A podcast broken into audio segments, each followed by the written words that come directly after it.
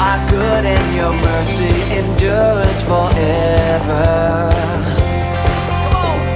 Lord, you are good and your mercy endures forever.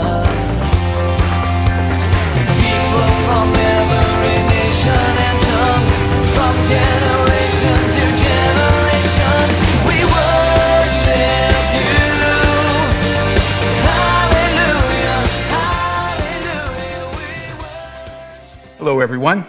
Thank you, uh, thank you all for joining me once again as we continue into part eight of our study through John's Gospel. I hope that you have all been staying safe and healthy and have been able to find ways to stay joyful. Before we go any further, though, let me pray. Heavenly Father, we are so grateful to be your children. To know that you are holding us close is a gift beyond measure. Let your Holy Spirit surround us as we seek to know you more through the study of your word. Quiet our thoughts and, and open our minds to, to all that you would have for us today. In Jesus' name we pray. Amen. As I mentioned at the very beginning of our study, uh, John's gospel is unique. In contrast to the synoptic gospels, uh, Matthew, Mark, and Luke, which cover many of the same miracles and parables and other events in Jesus' life and ministry, and quite often with identical passages, John stands apart. Generally speaking, while the three synoptics emphasize what Jesus said and did, John's emphasis is on who Jesus is. Instead of focusing on the signs and the sayings of Christ, John focuses on the identity of Christ. Because of the emphasis and the insight into the divine nature of Christ, uh, Clement of Alexandria, who was one of the early church fathers, he called John the spiritual gospel. One of the features that demonstrates John's priority of identity over action is found in his treatment of the miracles that Jesus performed. For example, in contrast to the Gospel of Mark, which details about 20 miracles and references around another 10 more, John only mentions, only mentions seven, six of which are found nowhere else in Scripture. Collectively referred to as the seven signs, these miracles reveal the divine authority of Jesus Christ and serve to support the gospel writer's purpose, as he so clearly stated in John 20, verse 31. But these are written so that you may believe that Jesus is the Christ, the Son of God, and that by believing you may have life in his name. And just a quick note here on that magic number seven. There are actually eight miracles recorded in John's gospel if we include the resurrection. But the, the resurrection, despite being the most miraculous event ever, had an entirely different purpose. Whereas the ordinary miracles, uh, that sounds like a contradiction, I know. Whereas the ordinary miracles were performed to demonstrate that Jesus was who he said he was, the resurrection provided the proof that we do not have to live and die with the consequences of our sin, that we can have eternal life because Christ is alive and has conquered death. Seven is a very significant number in the Bible. The frequent recurrence in Hebrew literature and the importance of the objects to which it was associated, it, it makes a strong case for, for seven being a, a sacred number. It has been called the symbol of perfection. And because God rested on the seventh day following creation, it has also been termed the symbol of rest. I mean, just think of the, the times that seven is mentioned in the Bible. The Jacob's seven years of service to Laban, Pharaoh's seven fat oxen and the seven lean ones, the seven branches of the golden candlestick, the seven trumpets of the, the seven priests who sounded them, the seven days of the siege of Jericho, the seven churches, the seven spirits, the seven stars, seven seals, seven vials, and many others. They prove the importance of, of this sacred number, and they make it clear, at least to me anyway, that John was entirely intentional with the number of these ordinary miracles that he selected to highlight in his gospel. Well, that being said, it, it shouldn't be a surprise then that on the last day uh, of the first week of Jesus' public ministry, day seven, we are treated to an account of Jesus' first miracle. And our text today is found in John chapter 2, verses 1 through 12. And on the third day, there was a wedding at Cana in Galilee, and the mother of Jesus was there. Jesus also was invited to the wedding with his disciples. When the wine ran out, the mother of Jesus said to him, They have no wine. And Jesus said to her, Woman, what does this have to do with me? My hour has not yet come. And his mother said to the servants, Do whatever he tells you. Now there were six stone jars there for the Jewish rites of purification, each holding 20 or 30 gallons. And Jesus said to the servants, Fill the jars with water. And they filled them up to the brim. And he said to them, Now, draw some out and take it to the master of the feast. And so they took it. And, and when the master of the feast tasted the water, now become wine, and did not know where it came from, though the servants who had drawn the water knew, the master of the feast called the bridegroom and, and said to him, Everyone serves the good wine first, and, and when people have drunk freely, then the poor wine. But you have kept the good wine until now. And this, the first of his signs, Jesus did at Cana in Galilee and manifested his glory. And his disciples believed in him. And after this, he, he went down to Capernaum with his mother and his brothers and his disciples, and they stayed there for a few days. As I mentioned earlier, the, the events of our passage occurred on the last of seven days. So, so the phrase on the third day, that should be taken to mean on the third day, counting inclusively, from the calling of Philip and Nathaniel, which, if you remember, happened on day five.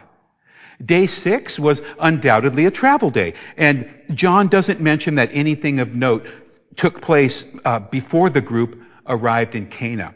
Now, Cana of Galilee is probably identified w- with the modern location Khirbet Cana, an uninhabited ruin that, that lies about nine miles north of Nazareth, a distance that could have easily been covered in the allotted time after the, the group left the vicinity of the Jordan River. Now, weddings, weddings were a major social event in first century Palestine. They were the culmination of the betrothal period, which often lasted for several months and during which the bride and the groom, they didn't live together. Uh, they were considered legally married, but they, they did not live together. On the night of the ceremony, the, the groom, along with several of his friends, would go to the bride's house and escort her and her attendants to the groom's house, uh, where the ceremony and the banquet would be held. After a lavish celebration, which could last for as long as a week, the festivities would, would come to an end and the actual wedding ceremony would be performed. The length of the celebration and the fact that, unlike today, the groom was responsible for paying for the feast, these are just a, a couple of details to to keep in mind as we proceed into the story. Well, aside from the location and the occasion, the other important detail that we learn from verse 1 is that Mary, the mother of Jesus, is at the wedding. Her presence, along with the fact that, that Jesus was also invited, that hints at the possibility that this was a family wedding. Perhaps a, a cousin or, or as some have suggested, maybe even a, a sister of Jesus. Verse 2 uh, makes it clear that the disciples were invited right along with Jesus. And, that would have been perfectly in line with the custom at the time. When one extended an invitation to a rabbi or any important person, it was understood that, that he would be accompanied by at least a plus one. In this case, a plus four. Although we can speculate about it being a family event, the wedding at the very least, uh, involved close friends because Mary seems to be more than just a guest. It seems that she apparently has some responsibility for helping out with the festivities. Now, I say this be- because it is she who discovers a, a potential party disaster and takes the initiative to solve the problem. In, in, verse 3, we read that as soon as Mary discovers that the wine has run out, she immediately goes to find her son and, and tell him the bad news. Now, make no mistake about it. Uh, this is a major problem, folks. Running out of wine on the first day of what potentially would be a week long party? That's not good. Why did Mary go to her son and, and tell him about the wine situation? Well, at this point in the story, I think it's a fair question to ask. As, as I studied for this message, I, I was reminded of the, the Christmas song, Mary, Did You Know? Now, I'm sure that most of you are, are familiar with it, but if you aren't, the song poses the question of how much of Jesus' mission was revealed to his mother before it actually happened. Well, when I applied that question to this particular situation, I determined that yes, Mary knew something. Now, whether or not she knew exactly what Jesus would do, that, that's still a mystery. But I am convinced that, that at the very least, she was prompted by the Holy Spirit to seek her son's help. Now, as an alternative explanation, uh, perhaps it was because of she was there at the miraculous circumstances of his birth. She's heard the, the declaration of angels. She watched him live a sinless life and, and display incredible wisdom. And to top all that off, she has John the Baptist's confirmation. Because of that, she, she may have been encouraging Jesus to publicly reveal what she already knew, that he was the Messiah. Now, even though we, we can't be sure exactly, you know, what prompted Mary to in, inform Jesus about the status of the wine, I think it, it's safe to assume that she probably wasn't expecting his very abrupt and somewhat startling reply. In, in verse 4, uh, we read that Jesus says to her, Woman, what does this have to do with me? My hour has not yet come. So let's stop here and take a closer look at, at how Jesus responded to his mother's simple statement. First of all, by addressing her as woman, Jesus creates a distance from his mother. Now, although it's completely polite, the term woman, much like our modern term ma'am, that was not an intimate form of address. And it signals a change. It signals a change in, in their relationship. Jesus had been anointed as the Messiah, and if Mary needed his help now, it would not be obtained through the familiar mother-son relationship. His earthly relationships would no longer determine his actions. Now, furthermore, Jesus was acutely aware that he was not operating on his own timetable.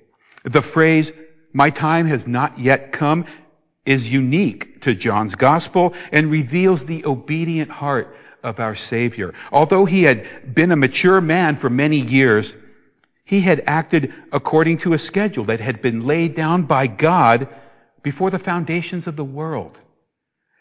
This was not the time for his full messianic glory to be revealed.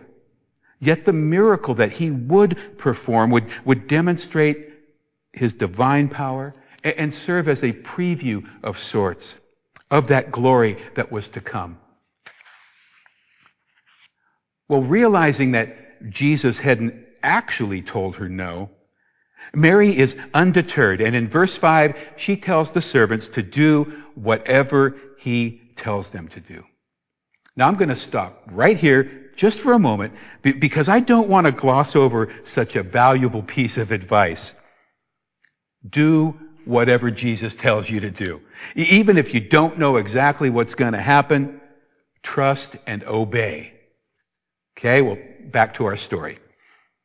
Because the word translated here as servant is, is the Greek word diakonos, where that's where we get our word deacon from, and, and not doulos, which means slave. We can assume that the, the people that Mary was addressing were guests at the party who were, who were helping out with the celebration, and, and Mary was letting them know that it was okay to follow any instructions that Jesus might give to them. Although she didn't know exactly what he would do, Mary knew that it would be the right thing.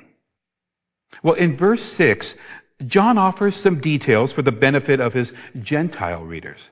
The large stone pots, he explains, were, were there for the Jewish practice of ritual purification, was, which was an integral part of first century Judaism.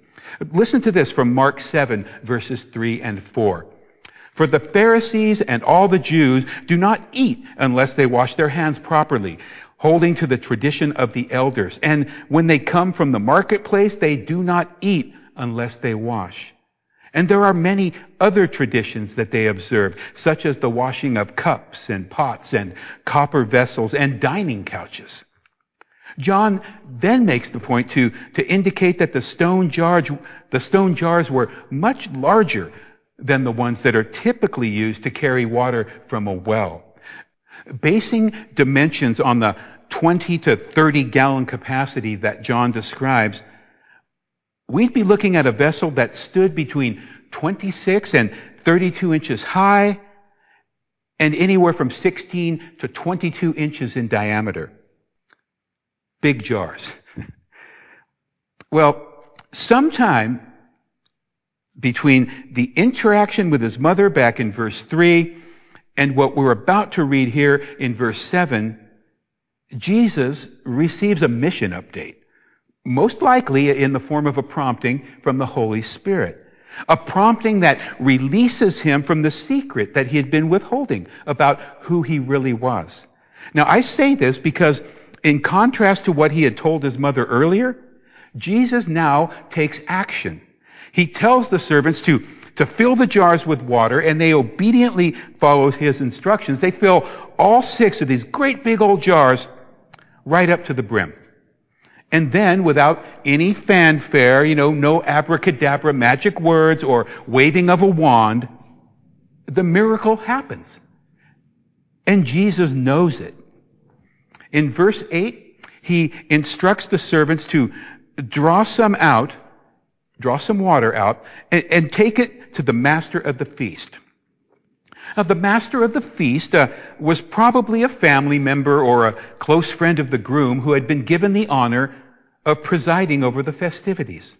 Now, notice that, that Jesus didn't direct the servants to any one jar in particular. He knew, without a doubt, that the contents of every jar had been transformed into wine, but as we will soon discover, not just any wine. Well, the servants bring some of the wine to the, the master of the feast to taste, and, and here John is very careful to point out that the master didn't know where the wine had come from, and, and after tasting it, he's absolutely blown away. He is so impressed with the, with the quality that he makes a special point to go to the bridegroom who, if you remember, was ostensibly paying for this party. He goes to the bridegroom and he says to him in verse 10, Everyone serves the good wine first, and when people have drunk freely, then the poor wine. But you have kept the good wine until now. See, evidently this master of the feast had been present on several other occasions where the quality of wine had diminished over time as the feast had progressed. And he was, he was genuinely surprised and delighted at the generosity of the person he believed had been responsible. Now, I'll come right out and tell you, I'm not a wine guy. So I enlisted the help of the Bon Appetit magazine to, to do a little research. And I discovered that an 1811 bottle of Chateau d'Yquem was at the top of their best wine list. And it had a perfect score of 100 out of 100. Now, just a little side note here. A bottle of this wine sold in 2011 at auction for $117,000, breaking the previous white wine record of $110,000. Well, my point to all of this is that, that even at $117,000 a bottle, the wine from that feast would have blown it away. There is no doubt that the wine at the feast was the freshest, sweetest wine that anyone had ever tasted. A wine that, that didn't come about through the ordinary process of, of vine and grape and earth and sun. This was a new wine brought into existence from nothing as proof that Jesus was indeed the creator. The creator that the gospel writer referred to in John 1 3 when he wrote, all things were made through him, and without him was not anything made that was made. As we read in verse 11, this was only the first of many miracles that Jesus would perform. Miracles that would serve to confirm his identity and manifest the glory of God. However, there, there is a somewhat surprising detail that, that we shouldn't overlook. And that's that Although John mentions that the disciples believed in him, and as well they should. I mean, they had heard John the Baptist's testimony and Jesus' own words, and now they had witnessed a miracle. I mean, there's no mention, though, of any of the servants being moved to a response despite having performed a miracle, the likes of which had not been seen since the days of Elijah and Elisha, when God created the oil and the flour. Despite that, the servants totally miss what the sign was pointing to. It's a it's a tragic truth that, that Satan will blind the eyes of the non-believers to, to such a degree that they will be unable to see Jesus, even when he's right there in front of him. Well, our passage closes in, in verse 12 with, with Jesus and his mother and brothers. And, and the word brothers here is, is used in the familial sense. We can say Jesus and his brothers and sisters. So, Jesus and his family, along with the four disciples, they, they head down to Capernaum. And, and John uses that, that term heading down because Cana is located in the hill country. And Capernaum is located on the shore of the Sea of Galilee. So the travelers are literally moving downwards, okay? According to the synoptic gospels, uh, Capernaum would, would serve as Jesus' headquarters and, and his family's home for the better part of his Galilean ministry. Therefore, the, the phrase, uh, they stayed there for a few days, this is probably referring to the fact that, that after a few days, Jesus and the disciples went up to Jerusalem for the Passover feast. As we will discover in the next message, uh, next Sunday, it would turn out to be a Passover that a lot of people would not soon forget. How's that for a little teaser for the message next week? Well, when preparing for this uh, message today, I had occasion, as I most often do, to read a, a wealth of material. I, I, just read a lot about this subject and, and this miracle in particular. And I found that interpretations of this event ran the gamut, from the ridiculous to the sublime and, and all shades in between. I read about the significance of the number of vessels, uh, six being a human number, that is one number shy of seven, the perfect number. I read about the material used in the jars, the stone versus the earthenware, uh, the comparison of the water and the wine, uh, comparing that as an analogy to the difference between the works of the Pharisees and the works of Christ. A lot of it made sense. And a lot of it was extremely speculative, but all of it, I realized, uh, was getting in the way of what the gospel writer intended when he wrote what he wrote. John's intention, as we should all know by now, was to make us believe that Jesus was who he said he was, and that by believing in him, we would have life in his name. The miracle that Jesus performed, just like John told us, manifested his glory. It showed us that he had divine authority, the power to do miracles. And as a result of that manifestation, his disciples believed in him. And so should we. That was the purpose of the miracle. And with all apologies to those who would seek to impress a deeper symbolism upon this event, it is the only purpose that, that we can state for certain.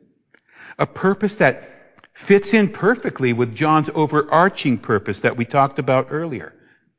That being so that we may believe. Is it true that the things that God gives us are infinitely superior to anything that man can create? Absolutely. Will God help us in times of need and, and even help our friends if we ask Him to? Of course. And should we always try to help our mom out when she asks us to? Probably. All of these points that, that can be drawn from the subtext of the passage are true. But we must not allow them to, to shift our focus from what John intended as the central truth of the story. And that is that Jesus is exactly who he said that he was. The one and only Son of God that had divine authority over everything. Everything. As we continue through our study, we will encounter six more miracles in John's gospel.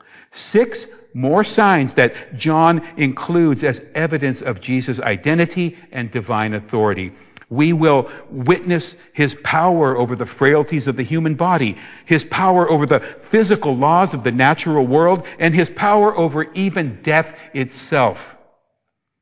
As believers, our joy will, will be in the confirmation and the celebration of what we already know to be the truth.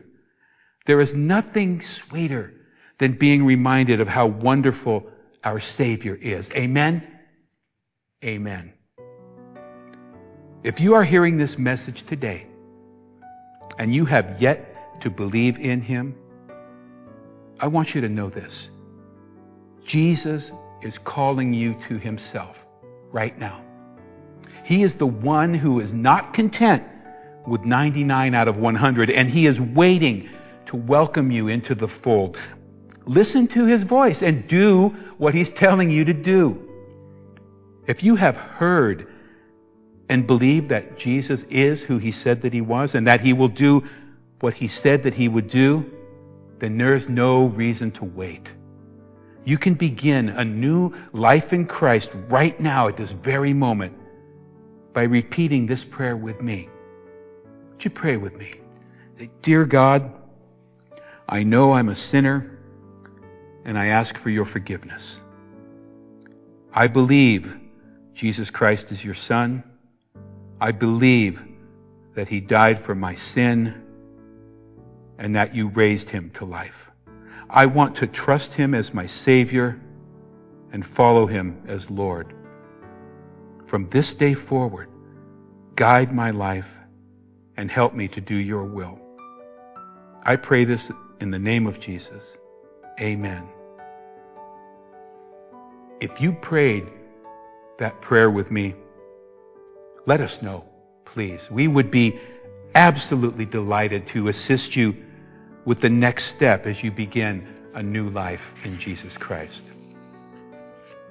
Let's pray.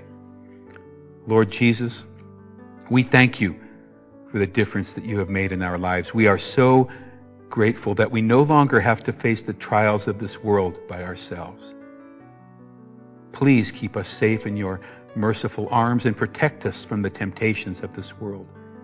Let your Holy Spirit fill us with the joy of knowing you and allow us opportunities to minister to our broken world.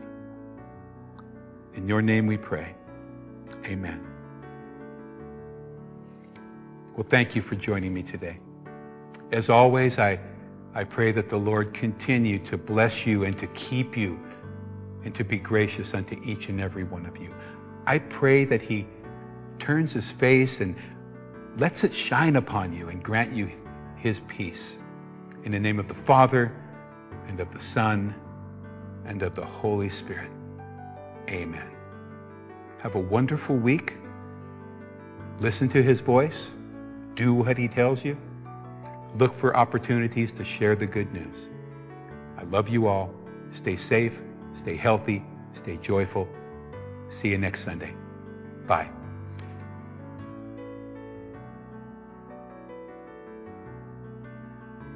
Jesus got together with his disciples one more time on the night before he was about to be arrested. Knowing what was about to ensue, he wanted to share something very special with his disciples. Jesus always did something on purpose for a purpose. When he introduced these elements to them, what we know, now know as the Lord's Supper, he didn't put it in such a way as, well, you know, I hope you guys keep this thing going while I'm gone. No, he said, do this. Do this in remembrance of me. So this morning, as followers of the Lord Jesus, we take communion because we are going to remember what he did for us. We hold in our hands this morning the two elements that the Lord Jesus himself introduced as representing him. We have bread, which he said, This is my body. He broke bread, gave it to his disciples, and said, Take and eat. This is my body. So let's take this together.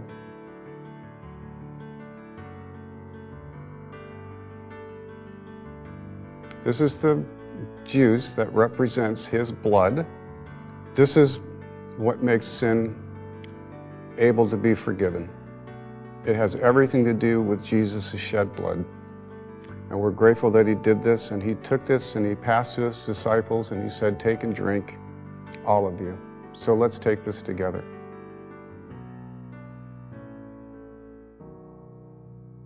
Father, we are so grateful of what the Lord Jesus did, and we want to be faithful in remembering what he did. We enjoy taking the Lord's communion every Sunday here in our church body, and we take it together and with each other, and we take it with you. Thank you for the grace that you gave us that enabled us to be forgiven, to today to be your disciples.